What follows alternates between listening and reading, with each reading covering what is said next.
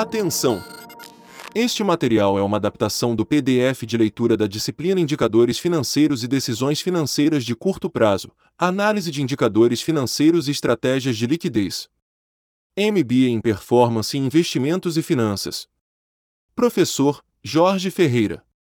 Economista e mestre em Ciências Contábeis na linha de pesquisa de finanças corporativas pela Universidade do Vale do Rio dos Sinos, Unisinos e CFA Charterholder. Profissional associado à TMA, Turnaround Management Association Brasil. Atualmente é superintendente executivo na unidade de comitês de crédito no Banrisul e professor universitário de cursos de graduação e MBA em disciplinas de economia e finanças. Desenvolve pesquisas técnicas e acadêmicas sobre avaliação de empresas, risco de crédito, instituições financeiras e estrutura de capital. Possui 10 anos de experiência como investidor no mercado financeiro. Olá! Seja bem-vindo à disciplina Indicadores Financeiros e Decisões Financeiras de Curto Prazo, Análise de Indicadores Financeiros e Estratégias de Liquidez, na qual você irá aprender a tomar decisões tecnicamente fundamentadas na análise das demonstrações financeiras das empresas. O ambiente empresarial cada vez mais competitivo e dinâmico exige que os profissionais que estejam à frente das empresas se mantenham preparados e constantemente atualizados para que possam tomar as melhores decisões visando o atingimento dos objetivos corporativos e a geração de valor. Primeiramente, para fundamentar conceitos relevantes para a disciplina, serão estudadas as principais demonstrações financeiras. A seguir, você irá conhecer uma série de indicadores financeiros e outras técnicas de análise econômico-financeira de empresas, utilizadas no mercado por gestores financeiros. Após, serão estudados aspectos relevantes da administração financeira de curto prazo. Por fim, será abordado como realizar um diagnóstico econômico-financeiro de uma empresa. Prepare-se para esta caminhada e vamos em frente. Bons estudos! Este e-book está organizado entre os seguintes temas: Introdução às demonstrações financeiras, Indicadores financeiros, Gestão financeira de curto prazo, Diagnóstico econômico financeiro de uma empresa. Tema 01 Introdução às demonstrações financeiras. As demonstrações financeiras de uma empresa são utilizadas por diversos stakeholders, ou seja, pessoas que possuem algum relacionamento com a empresa e que necessitam dessas informações para tomar decisões. Neste sentido, cada um desses usuários das informações financeiras buscará os dados mais relevantes para as suas necessidades e objetivos em relação à empresa analisada. Pode-se dizer que os principais usuários das demonstrações financeiras e os seus respectivos interesses nessas informações são Fornecedores buscam informações a respeito da capacidade de pagamento da empresa com o objetivo de avaliar o risco para concessão de limites de compra a prazo, concessão de prazos adicionais, entre outros. Clientes buscam avaliar a capacidade da empresa em cumprir com entregas futuras de mercadorias ou prestação de serviços, geralmente, quando envolve contratos de fornecimento de valores elevados e de longo prazo. Bancos buscam avaliar a capacidade de pagamento da empresa, para estimar o risco de crédito, tanto das operações de crédito vigentes, como, também, para eventuais novas solicitações de recursos por parte da empresa. Com base na análise de crédito, os bancos decidem sobre realizar, ou não, uma operação de crédito, precificar o custo da operação, definir garantias e o prazo, entre outros aspectos. Dependendo do objetivo do banco, o interesse pode estar voltado mais para a capacidade de pagamento de curto ou de longo prazo da empresa. Acionistas buscam avaliar o desempenho da empresa na qual possuem participação e, consequentemente, avaliar a capacidade dos gestores em entregar os resultados esperados e o cumprimento das metas propostas.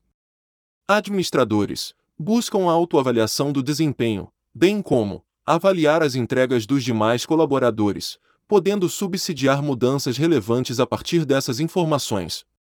Governo buscam avaliar a capacidade da empresa em participar de concorrências públicas, também podem buscar obter informações sobre a situação financeira de determinados setores para subsidiar as políticas públicas, entre outros. Concorrentes buscam obter informações sobre o mercado e sobre a atuação e desempenho de outras empresas, obtendo informações para subsidiar a sua tomada de decisão, bem como estabelecer benchmarks para serem utilizados na formulação do planejamento e das metas internas. Considerando a relevância do tema, Antes de abordar as técnicas de análise financeira, é indispensável estudar os fundamentos das demonstrações financeiras, uma vez que são esses relatórios que fornecem os dados utilizados na análise. Assim, é indispensável conhecer a estrutura das demonstrações financeiras, as principais contas apresentadas e os relatórios associados. Aproveitando, você está convidado a assistir a videoaula Introdução às Demonstrações Financeiras para saber mais. De acordo com a Lei 6.404/76, conhecida como a Lei das Sociedades Anônimas, SA, as seguintes demonstrações financeiras devem ser elaboradas pelas SAS: balanço patrimonial, demonstração do resultado do exercício, demonstração dos fluxos de caixa, demonstração dos lucros ou prejuízos acumulados e demonstração do valor adicionado, se companhia aberta. As demonstrações financeiras deverão estar acompanhadas do relatório da administração, das notas explicativas, e se for companhia com capital aberto na Bolsa de Valores, também deverá apresentar o relatório da empresa de auditoria. Além dessas informações obrigatórias, as companhias também podem divulgar informações que não são obrigatórias, mas que podem fornecer insumos importantes para análise, tais como projeções e metas de desempenho, guidance, detalhamento de desempenho por produtos ou serviços, entre outros. A seguir, serão apresentadas as principais demonstrações financeiras utilizadas na análise de empresas, bem como os principais relatórios complementares. Serão apresentados os principais conceitos, juntamente com exemplos práticos. Balanço patrimonial. O balanço patrimonial apresenta a posição financeira de uma empresa em um dado momento, ou seja, é uma posição estática ou uma espécie de fotografia acerca da situação da empresa.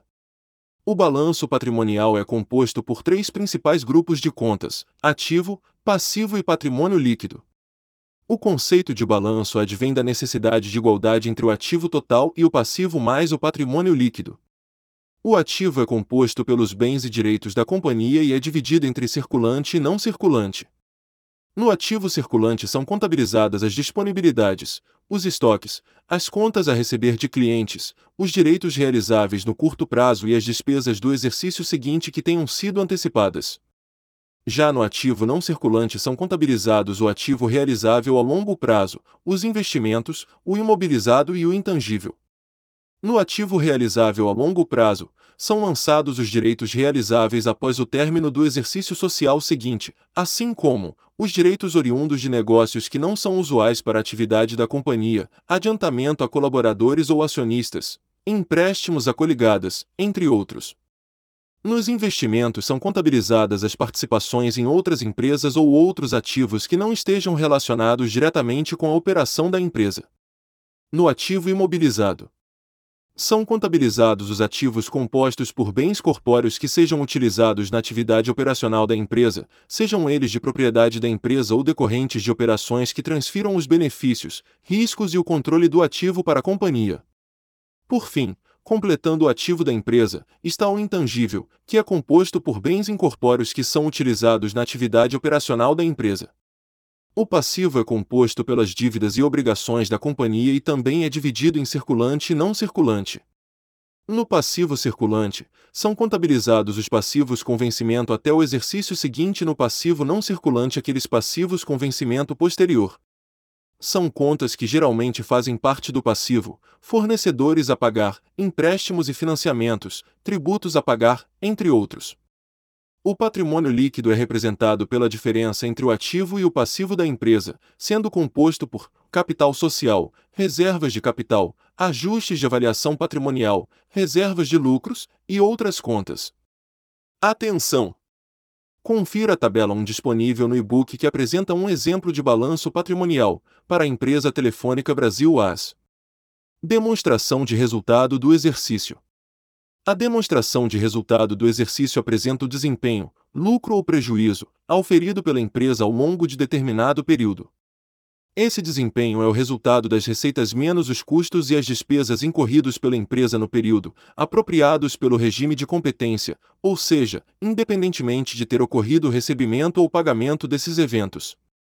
Segundo a Lei 6.404/76, a demonstração do resultado do exercício deve conter receita bruta das vendas e serviços, deduções, abatimentos e tributos, receita líquida das vendas e serviços, os custos associados e o resultado bruto. As despesas financeiras, deduzidas das receitas, despesas com vendas, gerais e administrativas, selling, general and administrative expenses, SANDA, e as outras despesas operacionais, deduzidas das outras receitas operacionais, o resultado antes dos tributos sobre a renda e os tributos, as participações de empregados, administradores, entre outros, e o resultado líquido. Alguns analistas e algumas bases de dados classificam o resultado financeiro de forma separada das demais despesas relacionadas diretamente à atividade. Isso acontece, pois, a decisão a respeito da estrutura de capital e, consequentemente, sobre o volume de despesas financeiras relacionadas ao pagamento de juros sobre operações de crédito, são decisões dos gestores e acionistas. Assim, Embora contabilmente sejam registrados no resultado operacional, os analistas buscam segregar essas despesas para buscar entender estritamente o desempenho da atividade core da empresa. A tabela 2, como você pode conferir no e-book, ilustra um exemplo de demonstração de resultado do exercício. Esse exemplo conta com essa segregação do resultado financeiro das despesas estritamente relacionadas à atividade da empresa. Demonstração dos fluxos de caixa. A demonstração dos fluxos de caixa apresenta os desembolsos e recebimentos de caixa de uma empresa ao longo de determinado período. Assim, permite que se avalie a capacidade de pagamento da empresa, bem como a forma como a empresa gera e consome caixa. A demonstração dos fluxos de caixa é dividida em fluxo de caixa operacional, fluxo de caixa de investimentos e fluxo de caixa de financiamentos, detalhados abaixo. Fluxo de caixa operacional, entradas de caixa oriunda das vendas à vista ou a prazo efetuadas anteriormente, entre outros. Pagamentos a fornecedores nas compras à vista ou a prazo realizadas anteriormente, pagamento de tributos, entre outros. Fluxo de caixa de investimentos, entradas de caixa oriundas da venda de imobilizados, ativos classificados como investimentos, entre outros desembolsos oriundos do pagamento na compra de imobilizados, ativos para investimentos, entre outros. Fluxo de caixa de financiamentos, captações de recursos através da emissão de títulos de dívida, contratação de empréstimos bancários, emissão de ações, entre outros. Desembolsos oriundos do pagamento de dividendos, amortizações de empréstimos, financiamentos ou títulos emitidos, entre outros. Segundo Asaf Neto, a demonstração dos fluxos de caixa pode ser elaborada a partir do método direto ou indireto. No método direto, são apresentadas todas as contabilizações a partir dos pagamentos e dos recebimentos de recursos. Já no método indireto, parte-se do resultado líquido, ou de outra conta resultado, oriunda da demonstração de resultado do exercício e são feitos os ajustes das despesas e receitas sem efeito caixa, bem como das variações nas contas do balanço patrimonial entre o exercício anterior e o exercício analisado. Ouça o podcast A Estrutura e a Importância da Demonstração dos Fluxos de Caixa. Atenção! A tabela 3, conforme você pode conferir no e-book, apresentará um exemplo de demonstração dos fluxos de caixa a partir de informações sobre a empresa Telefônica Brasil SA e contabilizado a partir do método indireto. Notas explicativas. Segundo a Lei 6.404/76, as notas explicativas devem complementar as demonstrações financeiras, contendo, dentre diversas informações relevantes para um melhor entendimento da companhia, informações sobre a base de preparação das demonstrações financeiras e das práticas contábeis, informações adicionais e mais detalhadas que não estejam apresentadas nos demais relatórios, os principais métodos e critérios utilizados para avaliação das contas patrimoniais. Para contabilização da depreciação, amortização e exaustão, para constituição de provisões, entre outros, os investimentos em outras sociedades quando forem relevantes, um detalhamento sobre os passivos financeiros, apresentando taxa de juros, garantias e vencimento das operações, opções de compra de ações, outorgadas e exercidas no exercício, quando existirem, eventos subsequentes ao fechamento do exercício e que possam ser relevantes para a companhia. Relatório da Administração Relatório da Administração. Trata-se de um documento, acompanhado das demonstrações financeiras, que apresenta um resumo sobre o desempenho e principais eventos da empresa ao longo do exercício. O relatório aborda, por exemplo, mas não se restringindo, principais números e ou indicadores de desempenho financeiro e operacional, atingimento ou não das metas estabelecidas, investimentos ou desinvestimentos realizados, cenário macroeconômico e microeconômico que pode ter impactado a empresa, aspectos ambientais, sociais e de governança, environmental, social e de governança, ESG, relevantes no período, e perspectivas para os exercícios futuros. Parecer da auditoria. O parecer da auditoria independente acompanha as demonstrações financeiras legais e é obrigatório para as SAS de capital aberto, seguradoras, instituições financeiras, entre outros. Conforme Crepaldi e Crepaldi, o objetivo da auditoria externa é certificar e, consequentemente, conferir credibilidade às demonstrações financeiras analisadas, avaliando se elas representam de forma adequada a posição patrimonial e financeira da empresa analisada. O parecer da auditoria pode ser com ressalva, sem ressalva, com opinião adversa, com negativa de opinião por limitação na extensão ou por incertezas sobre a avaliação realizada.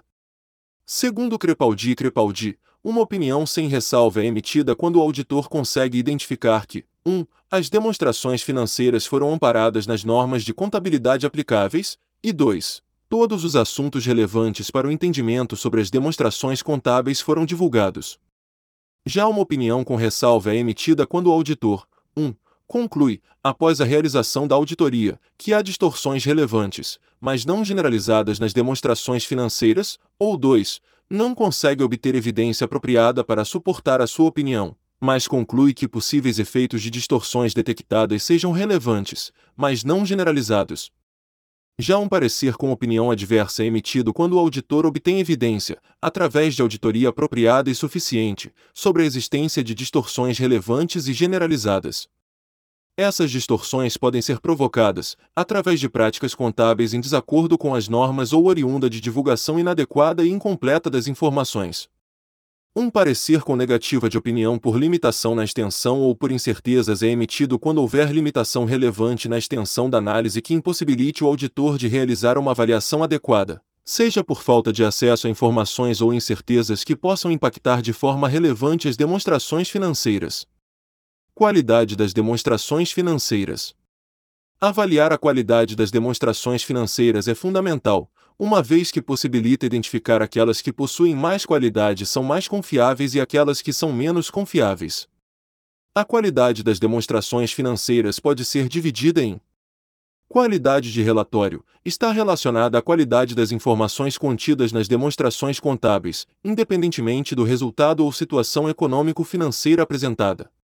Qualidade de resultados está relacionada com a sustentabilidade futura dos resultados e da situação econômico-financeira apresentada e que reflitam um adequado retorno sobre o investimento. Ouça o podcast Qualidade das Demonstrações Financeiras para saber mais sobre esse assunto. Indicações de filmes e audiobooks. 1. Enon, Os Mais Espertos da Sala, YouTube. Tema 02. Indicadores financeiros. O montante de uma conta contábil de forma isolada não representa uma informação relevante para a tomada de decisão. Um critério básico da análise das demonstrações financeiras é a comparação, seja entre informações da própria empresa ao longo do tempo, ou entre informações de empresas diferentes, mas comparáveis, na mesma data de análise. Duas formas de realizar essa avaliação comparativa é a partir da análise vertical e horizontal e da análise de indicadores financeiros. Análise horizontal. A análise horizontal é a comparação que se faz entre os valores de uma mesma conta ou grupo de contas, em diferentes exercícios sociais. Pode ser realizada em termos nominais ou reais. Trata-se de uma abordagem utilizada para analisar a evolução de diversas contas das demonstrações financeiras, como, por exemplo, evolução dos ativos e passivos de curto prazo, evolução do ativo não circulante, evolução da estrutura de capital, evolução do resultado do exercício, evolução na geração e consumo de caixa, entre outros. A análise horizontal pode ser calculada através de variação percentual ou número índice, em relação ao período anterior ou a uma database. Para uma compreensão completa e visualização detalhada desta fórmula, consulte a versão disponível no e-book.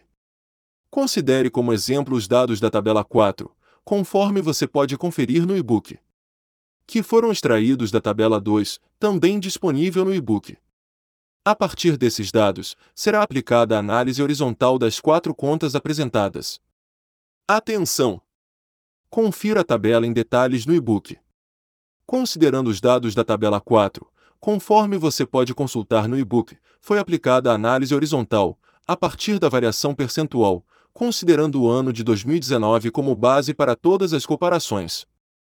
Os cálculos apresentados exemplificam a operacionalização matemática da análise para a receita líquida. Para uma compreensão completa e visualização detalhada destes cálculos, consulte a versão disponível no e-book. Atenção! A tabela 5, disponível no e-book, apresenta a análise horizontal considerando o ano de 2019 como base para a análise. A partir da leitura dos dados da tabela 5, conforme você pode conferir em detalhes no e-book. É possível perceber que a Telefônica Brasil SA apresentou queda na receita líquida em 2020 e 2021, quando comparado com 2019. Já em 2022, a receita líquida apresentou uma alta de 8,52% em relação ao ano base. O resultado bruto, por sua vez, encerrou 2022 com uma queda de 6,78% em relação ao patamar de 2019. Enquanto isso, o resultado antes dos juros e dos tributos, bem como o resultado líquido também apresentou queda em relação a 2019, de 8,55% e 18,32%, respectivamente. Em resumo, os dados apresentados e analisados indicam uma empresa com baixo crescimento nas vendas, com perda de margens operacionais e na última linha. A mesma análise horizontal pode ser feita comparando os dados de um período com os dados do período exatamente anterior. Os cálculos ilustram esse método para os mesmos dados da Tabela 4. Confira a imagem que está disponível no nosso e-book. Atenção! A tabela 6, conforme você pode consultar no e-book, apresenta os dados para essa abordagem da análise horizontal. Uma análise dos dados indica que o ano de 2020 apresentou queda, tanto em termos de receita líquida, menos 2,58%, como em termos de resultados, seja bruto, antes dos juros e tributos e líquido, respectivamente, menos 7,58%, menos 8,77% e menos 4,61%. Já o ano de 2021 apresentou alguma retomada, mesmo que lenta, da receita, como uma alta de 2,10% frente ao ano anterior. No mesmo período, o resultado bruto reduziu 5,79% e o resultado líquido subiu 30,79%. Já em 2022, observa-se uma continuidade e aceleração na recuperação da receita, com uma alta de 9,10% e uma recuperação no resultado bruto, com alta de 7,06%, ambos em comparação com o ano anterior. Por outro lado, tanto o resultado antes dos juros e tributos, como o resultado líquido, apresentaram uma retração de 6,89% e 34,53%, respectivamente. Assim, a análise horizontal em relação ao período imediatamente anterior apresenta uma melhor leitura em relação ao desempenho da empresa em cada momento. Análise vertical. A análise vertical é elaborada a partir da relação entre o valor das contas e o valor total do conjunto de contas da qual ela faz parte no demonstrativo financeiro.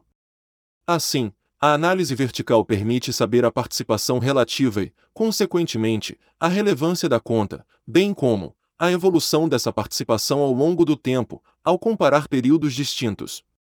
Retornando para a tabela 1, onde você pode consultar no e-book, foram extraídos alguns dados apresentados na tabela 7, também disponível no nosso e-book. Confira! A partir dos dados da tabela 7, que pode ser consultada no e-book, será aplicada a análise vertical, considerando o ativo total e o passivo e patrimônio líquido como bases de comparação para as demais contas.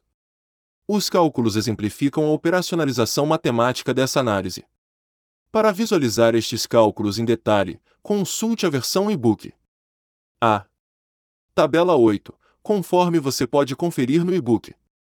Apresenta um resumo dos cálculos da análise vertical para os anos de 2019 até 2022 para a empresa Telefônica Brasil SA, a partir dos dados selecionados na Tabela 7, também disponibilizada na versão do nosso e-book.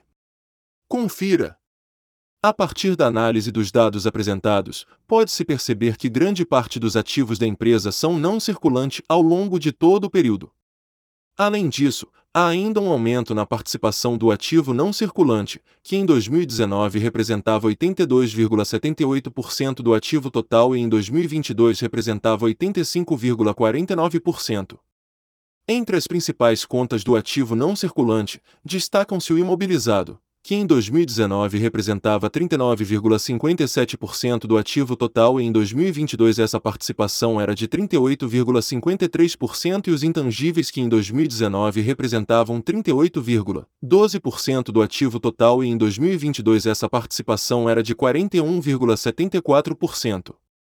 Já em relação às fontes de financiamento da companhia, a principal é o patrimônio líquido, que em 2019 representava 65,06% do passivo e patrimônio líquido e em 2022 representava 57,47%. O passivo circulante aumentou a sua representatividade de 16,37% em 2019 para 18,61% em 2022. Enquanto isso, no mesmo período, o passivo não circulante saiu de uma participação de 18,56% em 2019 para 23,92% em 2022. Em resumo, observa-se que a companhia investe majoritariamente seus recursos em ativos não circulantes, cuja principal fonte de financiamento é o patrimônio líquido, muito embora venha apresentando um aumento na alavancagem ao longo dos últimos anos. Análise de indicadores. Os indicadores financeiros permitem comparar e analisar as relações entre diferentes partes de uma demonstração contábil. Os indicadores também permitem a comparação entre empresas de portes distintos, pois são informações relativas e não absolutas a respeito da situação e do desempenho financeiro da empresa analisada. Um ponto de atenção é que os indicadores podem ser calculados de forma distinta, devendo haver cuidado na comparação entre indicadores de fontes diferentes. Além disso, é importante destacar que os indicadores devem ser analisados de forma conjunta. Assim, apenas um ou poucos indicadores não fornecem as informações necessárias para uma análise completa e, consequentemente, para tomar decisões. A análise de indicadores financeiros pode ser temporal, análise dos indicadores da mesma empresa ao longo do tempo, ou interempresarial, análise dos indicadores de empresas distintas, mas comparáveis.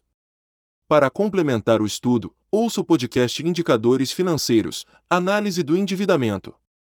A seguir, serão apresentados uma série de indicadores financeiros, na seguinte ordem: liquidez, endividamento, atividade, lucratividade e retorno. Após, alguns desses indicadores serão aplicados para análise das demonstrações financeiras da empresa Telefônica Brasil SA. Indicadores de liquidez. Os indicadores de solvência de curto prazo são um grupo destinado a fornecer informações a respeito da liquidez da empresa. O principal papel desses indicadores é apontar a capacidade de pagamento da empresa, relacionando ativos e passivos. São indicadores utilizados tanto por gestores como por credores. Um ponto fraco desses indicadores é a análise estática da liquidez, pois não considera o momento das entradas e saídas de caixa. Liquidez corrente indica quantos reais a empresa possui em ativos circulantes para cada real em passivo circulante.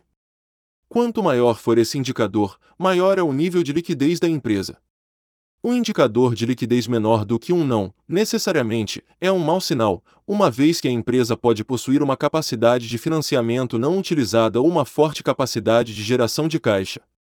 Já o indicador maior do que um, indica que a empresa possui mais ativos circulantes do que passivos circulantes, mas pode indicar excesso de liquidez, que pode ter um alto custo financeiro para a empresa.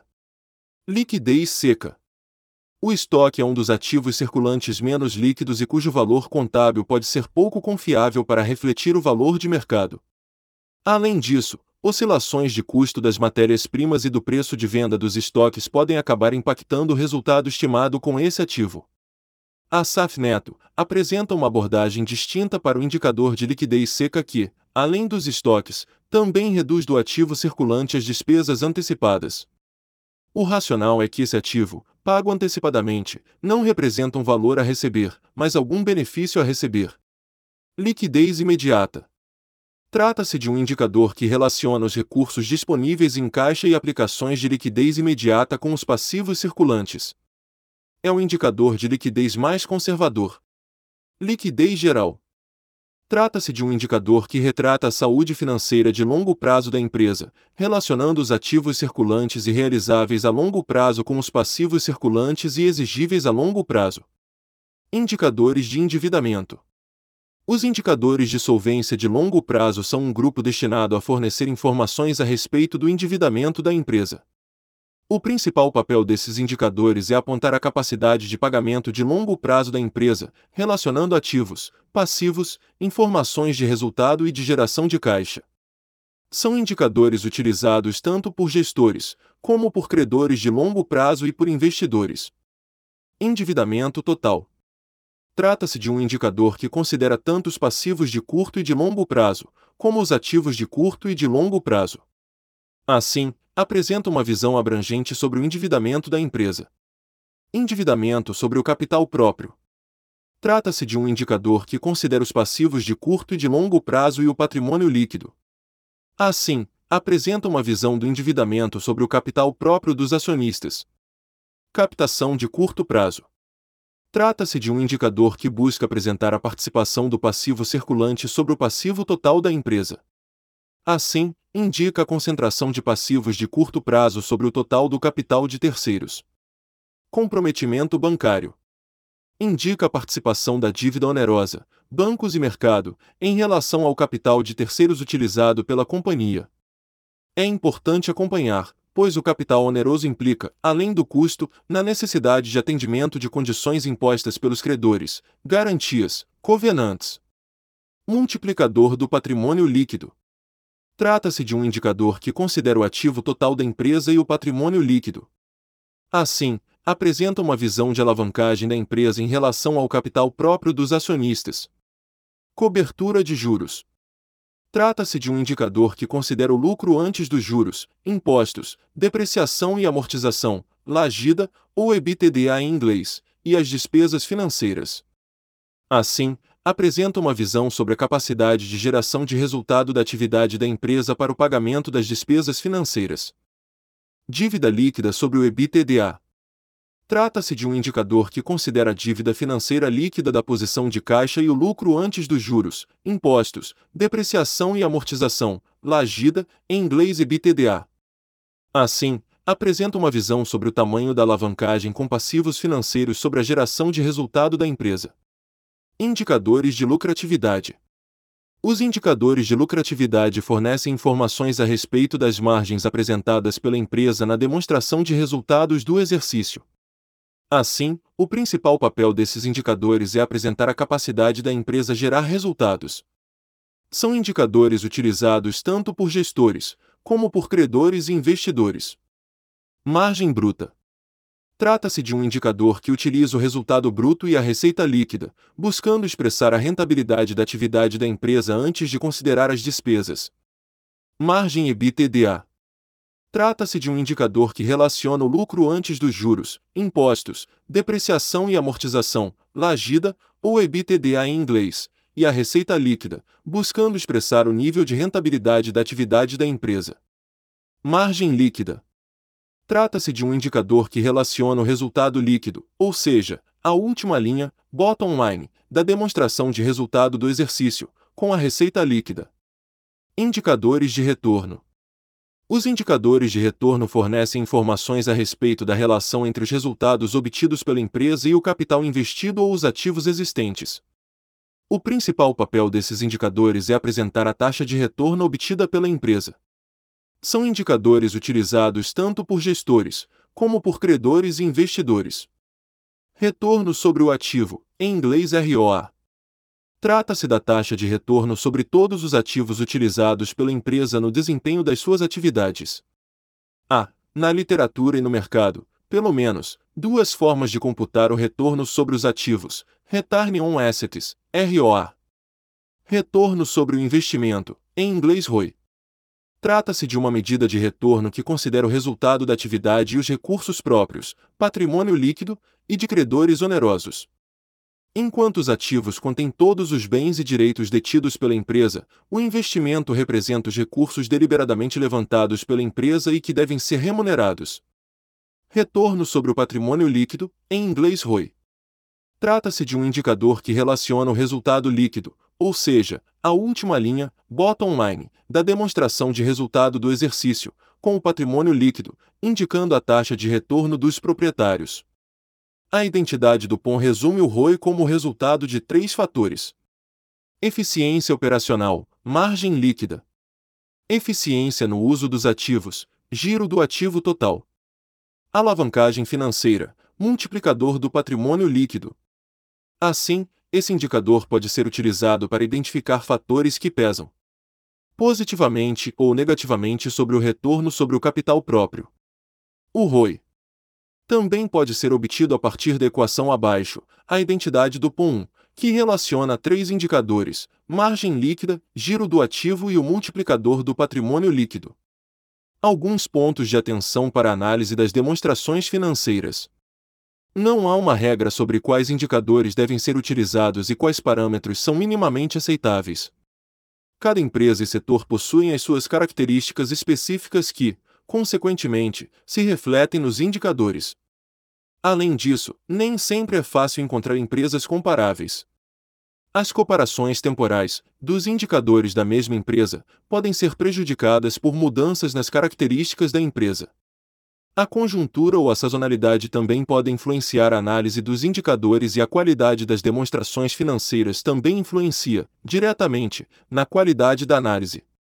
É fundamental entender o racional por trás dos números, empresas comparáveis com indicadores distintos, empresas em processo de turnaround, entre outros. Aplicação prática da análise de indicadores. A. Tabela 9. Conforme você pode conferir no e-book. Apresenta a aplicação de alguns dos indicadores financeiros estudados aqui, a partir dos dados apresentados para a empresa Telefônica Brasil SA, nas tabelas 1, 2 e 3. A partir dos dados apresentados, é possível fazer uma leitura sobre o desempenho da Telefônica Brasil SA, com base em indicadores financeiros aplicados para as demonstrações financeiras entre 2019 e 2022. Começando pelos indicadores de liquidez, pode-se observar uma redução na liquidez corrente da empresa, que estava em 1,05 vezes em 2019 e fechou 2022 em 0,78 vezes.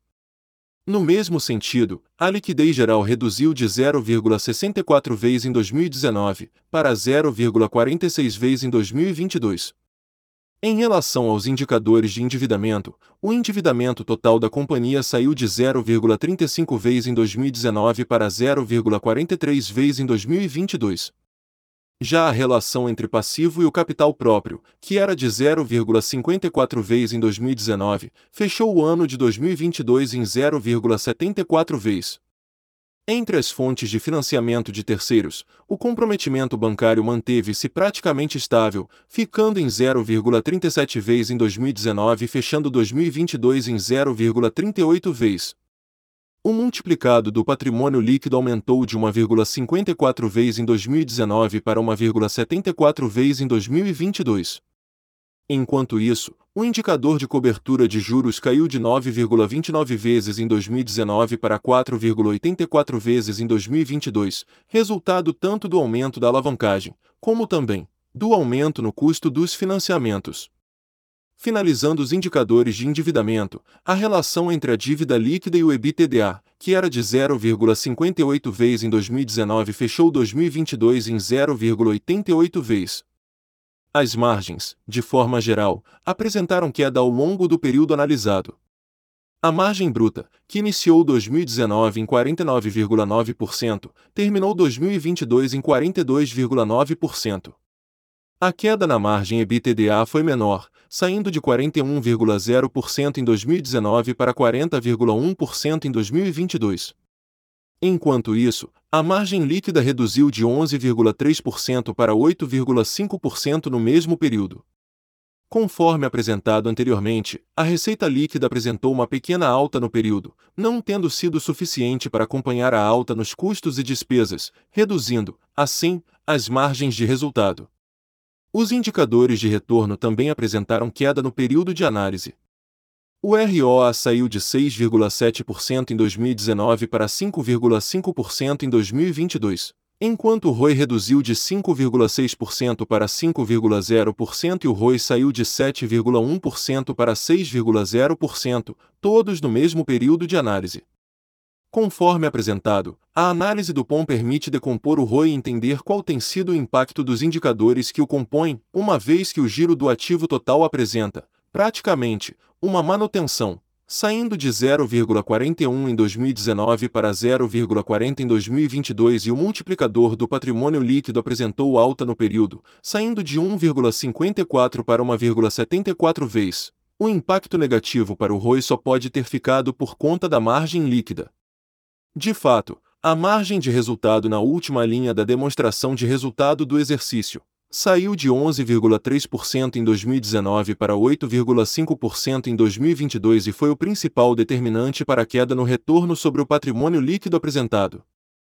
Em resumo, a companhia apresentou uma queda nos índices de liquidez, nas margens e no retorno, enquanto o endividamento apresentou alta ao longo do período analisado. É importante destacar que, mesmo tendo aumentado, o endividamento da companhia ainda é conservador, seja analisando a sua estrutura de capital ou endividamento em relação à geração de resultado. Além de analisar o resultado dos indicadores, deve-se tentar entender o racional por trás dos números. Para isso, a análise da demonstração do fluxo de caixa pode contribuir, Destaca-se, a partir da tabela 3, a elevada geração de caixa operacional ao longo de todo o período de análise sendo, inclusive, maior do que o caixa destinado para os investimentos, fazendo com que a companhia apresentasse geração de caixa livre. Além disso, pode-se observar a manutenção dos elevados pagamentos de dividendos ao longo do período de análise e o elevado volume de investimentos realizados em 2022. Assim, conforme apresentado no início deste tema, é fundamental analisar o conjunto das informações, indicadores, demonstrações financeiras, planejamento e projeções da empresa, informações de mercado, entre outros. Neste sentido, assista a videoaula Indicadores Financeiros, onde são apresentados exemplos práticos de aplicação dos indicadores que podem ser utilizados para subsidiar a análise econômico-financeira de uma empresa. Para complementar o estudo, ouça o podcast Indicadores Financeiros Análise de Curto Prazo. Tema 03 Gestão financeira de curto prazo. A gestão financeira de curto prazo busca assegurar que as empresas tenham acesso aos recursos necessários para o seu dia a dia, ou seja, tem como objetivo garantir que a empresa tenha recursos suficientes para desempenhar as suas atividades. Além disso, a gestão financeira de curto prazo busca aplicar os recursos da forma mais eficiente possível, bem como realizar captações de recursos com o menor custo possível e com prazo mais adequado para as necessidades da empresa. Uma gestão financeira de curto prazo que tem eficácia no cumprimento dos seus objetivos depende de uma rigorosa gestão dos recursos disponíveis em caixa, uma política de crédito bem elaborada e aderente às necessidades da empresa, uma gestão eficiente de cobrança, uma gestão eficiente de estoques, uma política de negociação com fornecedores e uma estimativa confiável de geração e consumo de caixa. Uma vez que as atividades de produção, venda e cobrança não são sincronizadas, existe a necessidade de gerenciar os recursos investidos em capital de giro, bem como buscar a obtenção do capital necessário para financiar esses ativos. O capital de giro é composto pelos ativos contabilizados no ativo circulante. O termo giro refere-se aos ativos correntes da empresa, ou seja, aqueles capazes de serem convertidos em caixa até o próximo exercício. No inglês, o termo utilizado é working capital ou capital de trabalho, que se refere ao capital que está aplicado nas atividades do dia a dia da empresa. Por um lado, a falta de recursos pode ser um problema para a empresa, resultado em captações com custo acima e com prazos menores do que os normais, venda de ativos com desconto, como estoques, para obtenção de recursos e até mesmo, em casos mais extremos, proteção contra os credores, recuperação extrajudicial ou judicial. Por outro lado, o excesso de recursos disponíveis para a companhia pode implicar em perda de valor, através de uma utilização displicente do caixa e de custos associados à manutenção de recursos ociosos na companhia. A estimativa de recursos necessários para financiar a operação da empresa parte do cálculo da necessidade de investimento em capital de giro, NIG. Para isso, Primeiramente, é necessário dividir os ativos e passivos em operacionais, financeiros ou permanentes. Essa é uma classificação utilizada na análise financeira e não se trata de uma classificação contábil, portanto, cabe ao analista fazer essa classificação caso a caso quando estiver avaliando uma empresa. São classificadas como ativo circulante financeiro aquelas contas que não possuem vínculo direto com o ciclo operacional da empresa, podendo estar relacionadas com a conjuntura, condições da empresa e com o grau de risco assumido pela companhia. Já no ativo circulante operacional são classificadas as contas influenciadas diretamente pelo volume de negócios, produção e vendas, e características do ciclo operacional, prazos, sazonalidade, etc. No ativo permanente, são classificados os ativos de longo prazo, que estão relacionados, ou não, com a produção, mas na forma de imobilizados, investimentos ou outros. Enquanto isso, o passivo circulante financeiro inclui as dívidas da empresa junto às instituições financeiras, que não estão, necessariamente, vinculadas à atividade operacional, assim, em geral, são fontes de onerosas de capital. No passivo circulante operacional são classificadas as obrigações de curto prazo diretamente vinculadas ao ciclo operacional da companhia, como fornecedores, impostos, etc., que, em geral, não são onerosas. Já no passivo permanente são classificadas as fontes de financiamento de longo prazo, que podem ser próprias ou de terceiros. A principal função do passivo permanente deve ser financiar os investimentos de longo prazo da empresa. Após essa classificação dos ativos e passivos, pode-se estimar a NIG que evidencia os investimentos permanentes que a empresa necessita realizar em ativos operacionais de curto prazo. NIG igual ativo circulante operacional, passivo circulante operacional. Uma NIG positiva indica que a empresa apresenta um fluxo de saída de recursos mais rápido do que a entrada de recursos, gerando a necessidade permanente de investimentos em giro.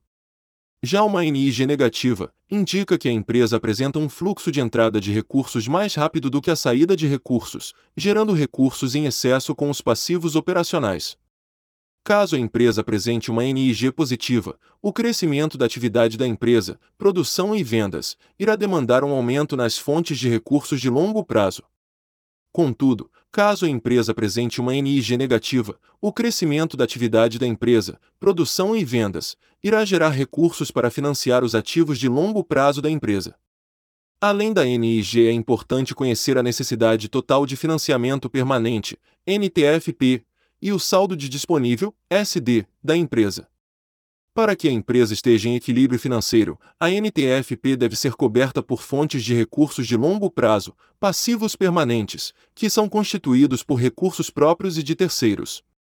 NTFP igual NIG mais investimento permanente. A diferença entre o passivo permanente e a NTFP é chamada de SD, que é uma espécie de reserva financeira da empresa para fazer frente à eventual expansão da Necessidade de investimento operacional em giro, principalmente aquelas de caráter sazonal. O SD define o limite de expansão do investimento em giro. Saldo de disponível, SD igual passivo permanente, NTFP. Outros indicadores que devem ser analisados e acompanhados quando se trata de gestão financeira de curto prazo são os indicadores de atividade. Esses indicadores fornecem informações a respeito do nível de utilização dos ativos da empresa, sendo também conhecidos como indicadores de gestão de ativos ou de giro. O principal papel desses indicadores é indicar se o nível de atividade da empresa está em linha com o esperado dadas as características do negócio, bem como apresentar a sua evolução ao longo do tempo. São indicadores utilizados tanto por gestores, como por credores e investidores. Prazo médio de estocagem indica o tempo médio necessário para a completa renovação dos estoques mantidos pela empresa. Em geral, as empresas buscam manter os estoques com o menor prazo médio possível, lidando com trade-off entre custo e oportunidade de negócios. Giro do estoque indica quantas vezes o estoque da empresa gira em um determinado período, geralmente ao longo de um ano. Tudo mais constante, as empresas buscam aumentar o giro do estoque. Prazo médio de recebimento. Apresenta o prazo médio que a empresa leva para receber as compras realizadas a prazo. Em geral, as empresas buscam reduzir esse prazo, preferindo receber mais valores à vista do que a prazo. Há um trade-off entre custo para o financiamento dos clientes e risco de inadimplência e oportunidade de negócios. Prazo médio de pagamento. Revela o tempo médio que a empresa leva para pagar os compromissos assumidos com os fornecedores. Considerando que os fornecedores, geralmente, são uma fonte de financiamento sem custo, as empresas buscam obter o máximo possível dessa fonte de financiamento. As compras anuais não estão prontamente disponíveis nas demonstrações contábeis e podem ser estimadas a partir da equação apresentada abaixo. Ciclo operacional. O ciclo operacional é o tempo necessário para adquirir o estoque, processá-lo, vendê-lo e receber o pagamento dos clientes. O ciclo operacional pode ser decomposto em dois indicadores. Ciclo operacional igual prazo médio de estocagem, PMA mais prazo médio de recebimento, PMR. Ciclo financeiro. O ciclo financeiro é o tempo necessário para adquirir o estoque, processá-lo, vendê-lo, receber o pagamento dos clientes, descontado o tempo necessário para pagamento de fornecedores. Assim, o ciclo financeiro é o tempo decorrido entre o pagamento dos estoques e o recebimento das vendas. Ciclo financeiro igual prazo médio de estocagem, PMA mais prazo médio de recebimento, PMR, prazo médio de pagamento, PMP. Giro do ativo. Trata-se de um indicador que aponta o nível de eficiência da empresa na utilização dos seus ativos. Em geral, quanto maior, melhor é a utilização dos ativos para geração de receitas. A tabela 10, conforme você pode conferir no e-book. Apresenta os indicadores de atividade e as informações referentes à necessidade de investimento em giro para a Telefônica Brasil SA, acompanhada desde o início deste book. Ao longo do período analisado, o PME da empresa se manteve baixo e quase inalterado, o que está em linha com a atividade da companhia que não demanda muito investimento em estoques. Já o PMR reduziu de 70,55 dias em 2020 para 62,91 dias em 2022 e o PMP reduziu de 106,7 dias para 94,94 dias no mesmo período. A partir dessas variações, o ciclo operacional reduziu de 108,02 dias em 2020 para 101,29 dias em 2022. No mesmo período, o ciclo financeiro aumentou de 1,32 dia para 6,35 dias. O ciclo financeiro da companhia, mesmo tendo apresentado alta no período de análise, se mantém em patamares baixos, pouco mais de seis dias, reflexo da baixa necessidade de investimentos no giro e boa capacidade de captação desses recursos com fontes operacionais. Essa baixa necessidade de recursos para investimento em giro se reflete na NIG, que em 2022 foi de R$ 736,4 milhões, após dois anos negativa.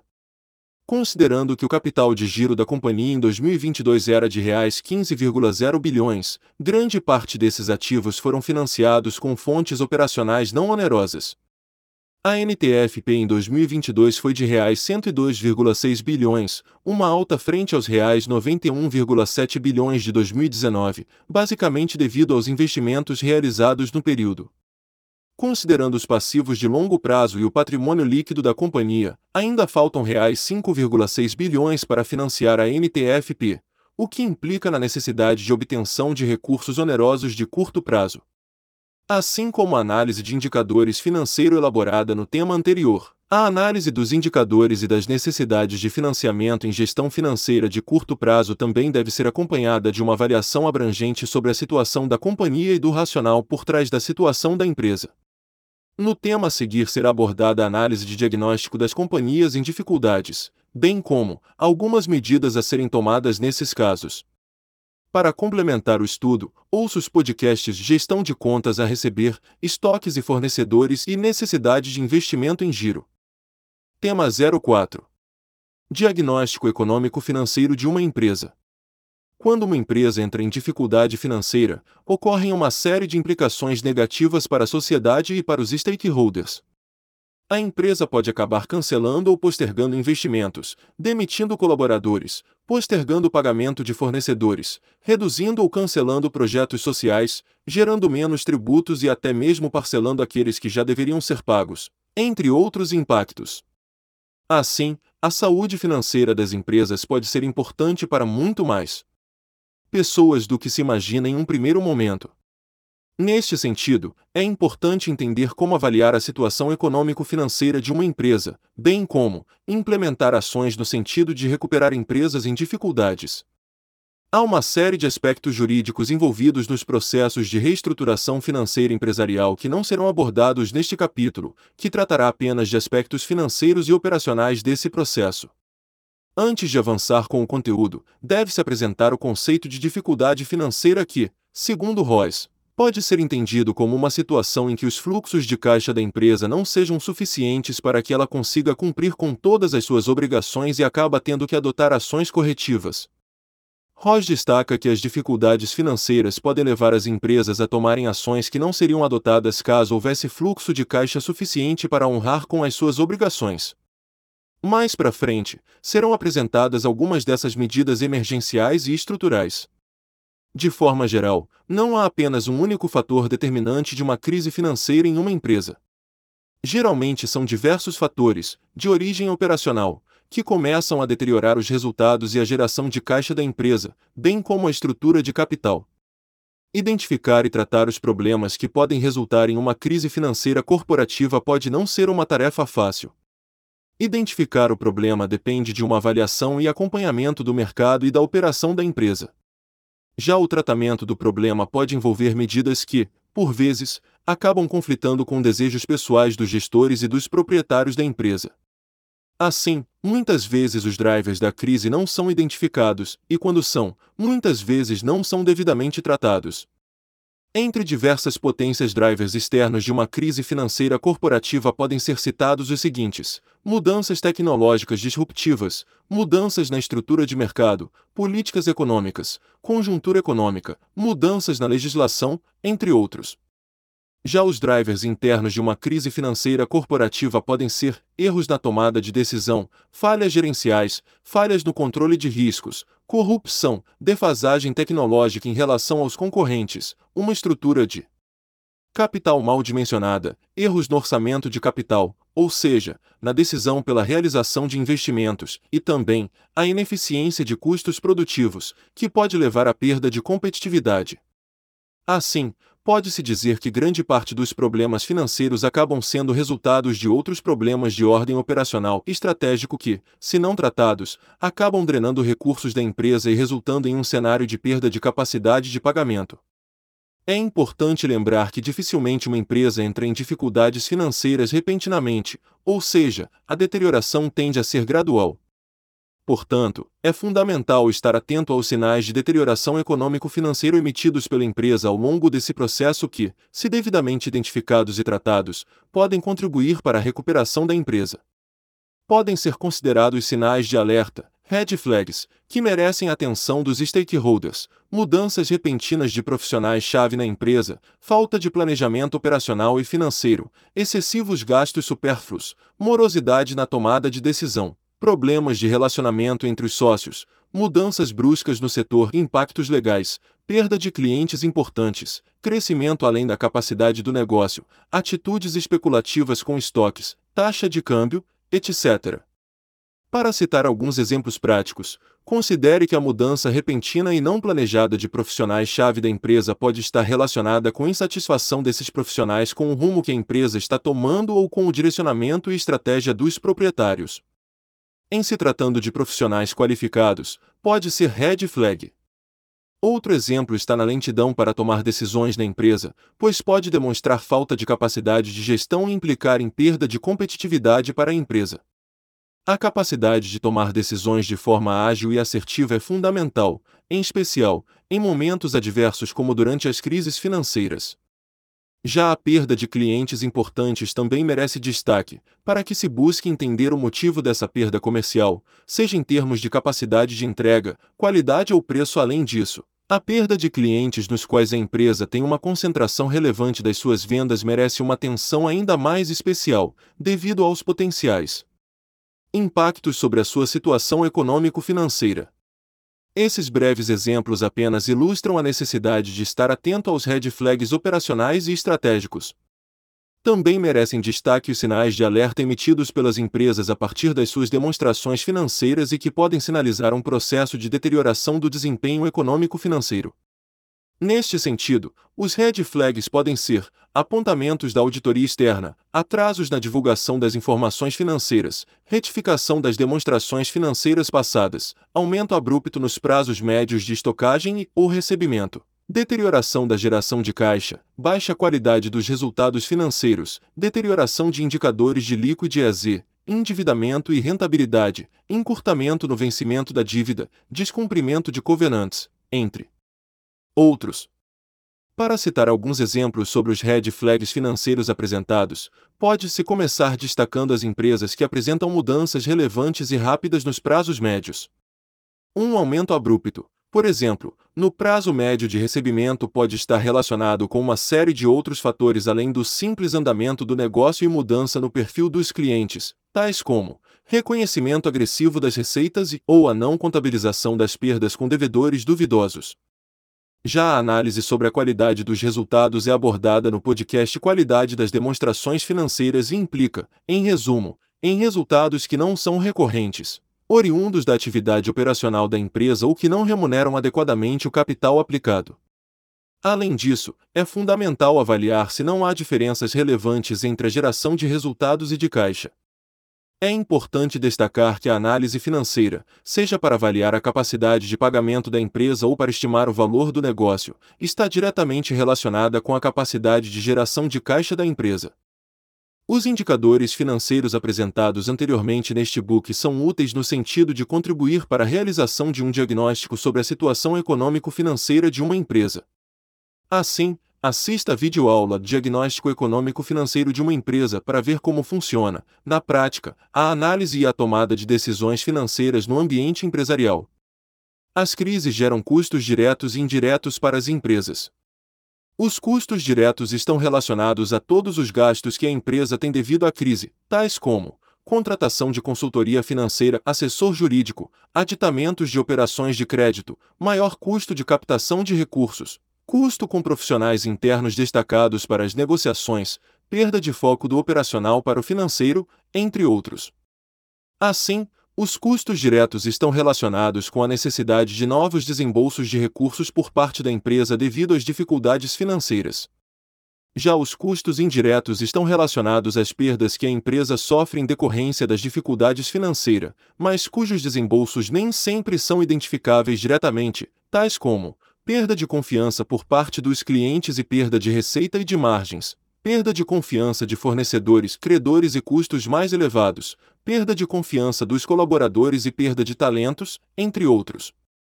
Muitas vezes, quando a empresa perde a confiança dos stakeholders, é muito difícil e demorado. Grande parte das empresas em dificuldade tentam resolver o problema tratando os efeitos financeiros e não as causas operacionais. Contudo, enquanto elabora o plano de reestruturação, os executivos precisam manter a companhia viva. Neste sentido, o sintoma mais comum da crise é a falta de liquidez caixa. Basicamente, negociar com clientes, antecipando recebimentos, e com fornecedores, postergando pagamentos, são ações que passam a ser diárias para uma empresa em reestruturação, são exemplos de medidas emergenciais, antecipação de valores a receber, prorrogação de pagamentos, cortes de custos, adoção de estratégias de seleção de investimentos por período de payback e não por geração de valor, liquidação de estoques para gerar caixa, redução de investimentos. Mesmo que relevantes no longo prazo e cortes de despesas, mesmo que estratégicas. Essas medidas emergenciais buscam manter a empresa viável até que seja elaborado, aprovado e implementado um plano de reestruturação. O plano de reestruturação detalha os caminhos a serem tomados para a recuperação da companhia, com todos os compromissos e deveres dos stakeholders. O plano de reestruturação deve abranger aspectos estratégicos, operacionais e financeiros. É através do plano de reestruturação que os gestores vendem expectativas para os stakeholders, tentando convencê-los a participar da recuperação da companhia. Podem ser medidas estruturais a serem implementadas em um plano de reestruturação, venda e encerramento de unidades de negócios deficitárias, venda de ativos que não são core business, cortes de custos e despesas, melhoria de processos, profissionalização da gestão da empresa, criação de uma estrutura robusta de governança corporativa, alongamento do prazo de pagamento das dívidas. Além das medidas estruturais voltadas para a operação, são exemplos de medidas financeiras: alteração na estrutura de capital, capital próprio x capital de terceiros, levantamento de capital próprio e ou de terceiros, repactuação das operações de crédito, prazo e custo, e a utilização de instrumentos conversíveis. Ross também destaca que a fusão da empresa ou a venda completa do negócio para um outro player, seja uma outra empresa não financeira ou um player financeiro também pode ser uma medida estrutural a ser adotada. Muitas vezes, um terceiro com boa capacidade financeira e de gestão e com bom conhecimento técnico pode ter capacidade de implementar as mudanças necessárias para recuperar a empresa em dificuldade. A reestruturação pode ser conduzida diretamente com os credores ou sindicato de credores, através de um plano de recuperação extrajudicial ou judicial. Caso a companhia não obtenha sucesso em nenhuma dessas formas, o processo de falência é a última etapa. Por vezes, as dificuldades financeiras de uma empresa podem ser resolvidas na primeira etapa, ou seja, na negociação direta com os credores. Em outros casos, a empresa acaba partindo para uma recuperação extrajudicial ou judicial. Ainda, por vezes, a transição entre essas etapas é lenta e gradual. Já em outros casos, a transição é rápida. Tudo irá depender do grau e da velocidade de deterioração financeira da empresa, bem como da capacidade dos gestores em identificar e tratar os problemas causadores da dificuldade financeira, bem como negociar com os credores. Essas etapas, por envolverem diversos aspectos jurídicos e não apenas financeiros, não fazem parte do escopo de estudo deste curso. Para finalizar seus estudos, ouçam os podcasts Estrutura de um relatório de análise econômico-financeiro e soluções para empresas em dificuldades e causas da crise e sinais de dificuldades financeiras.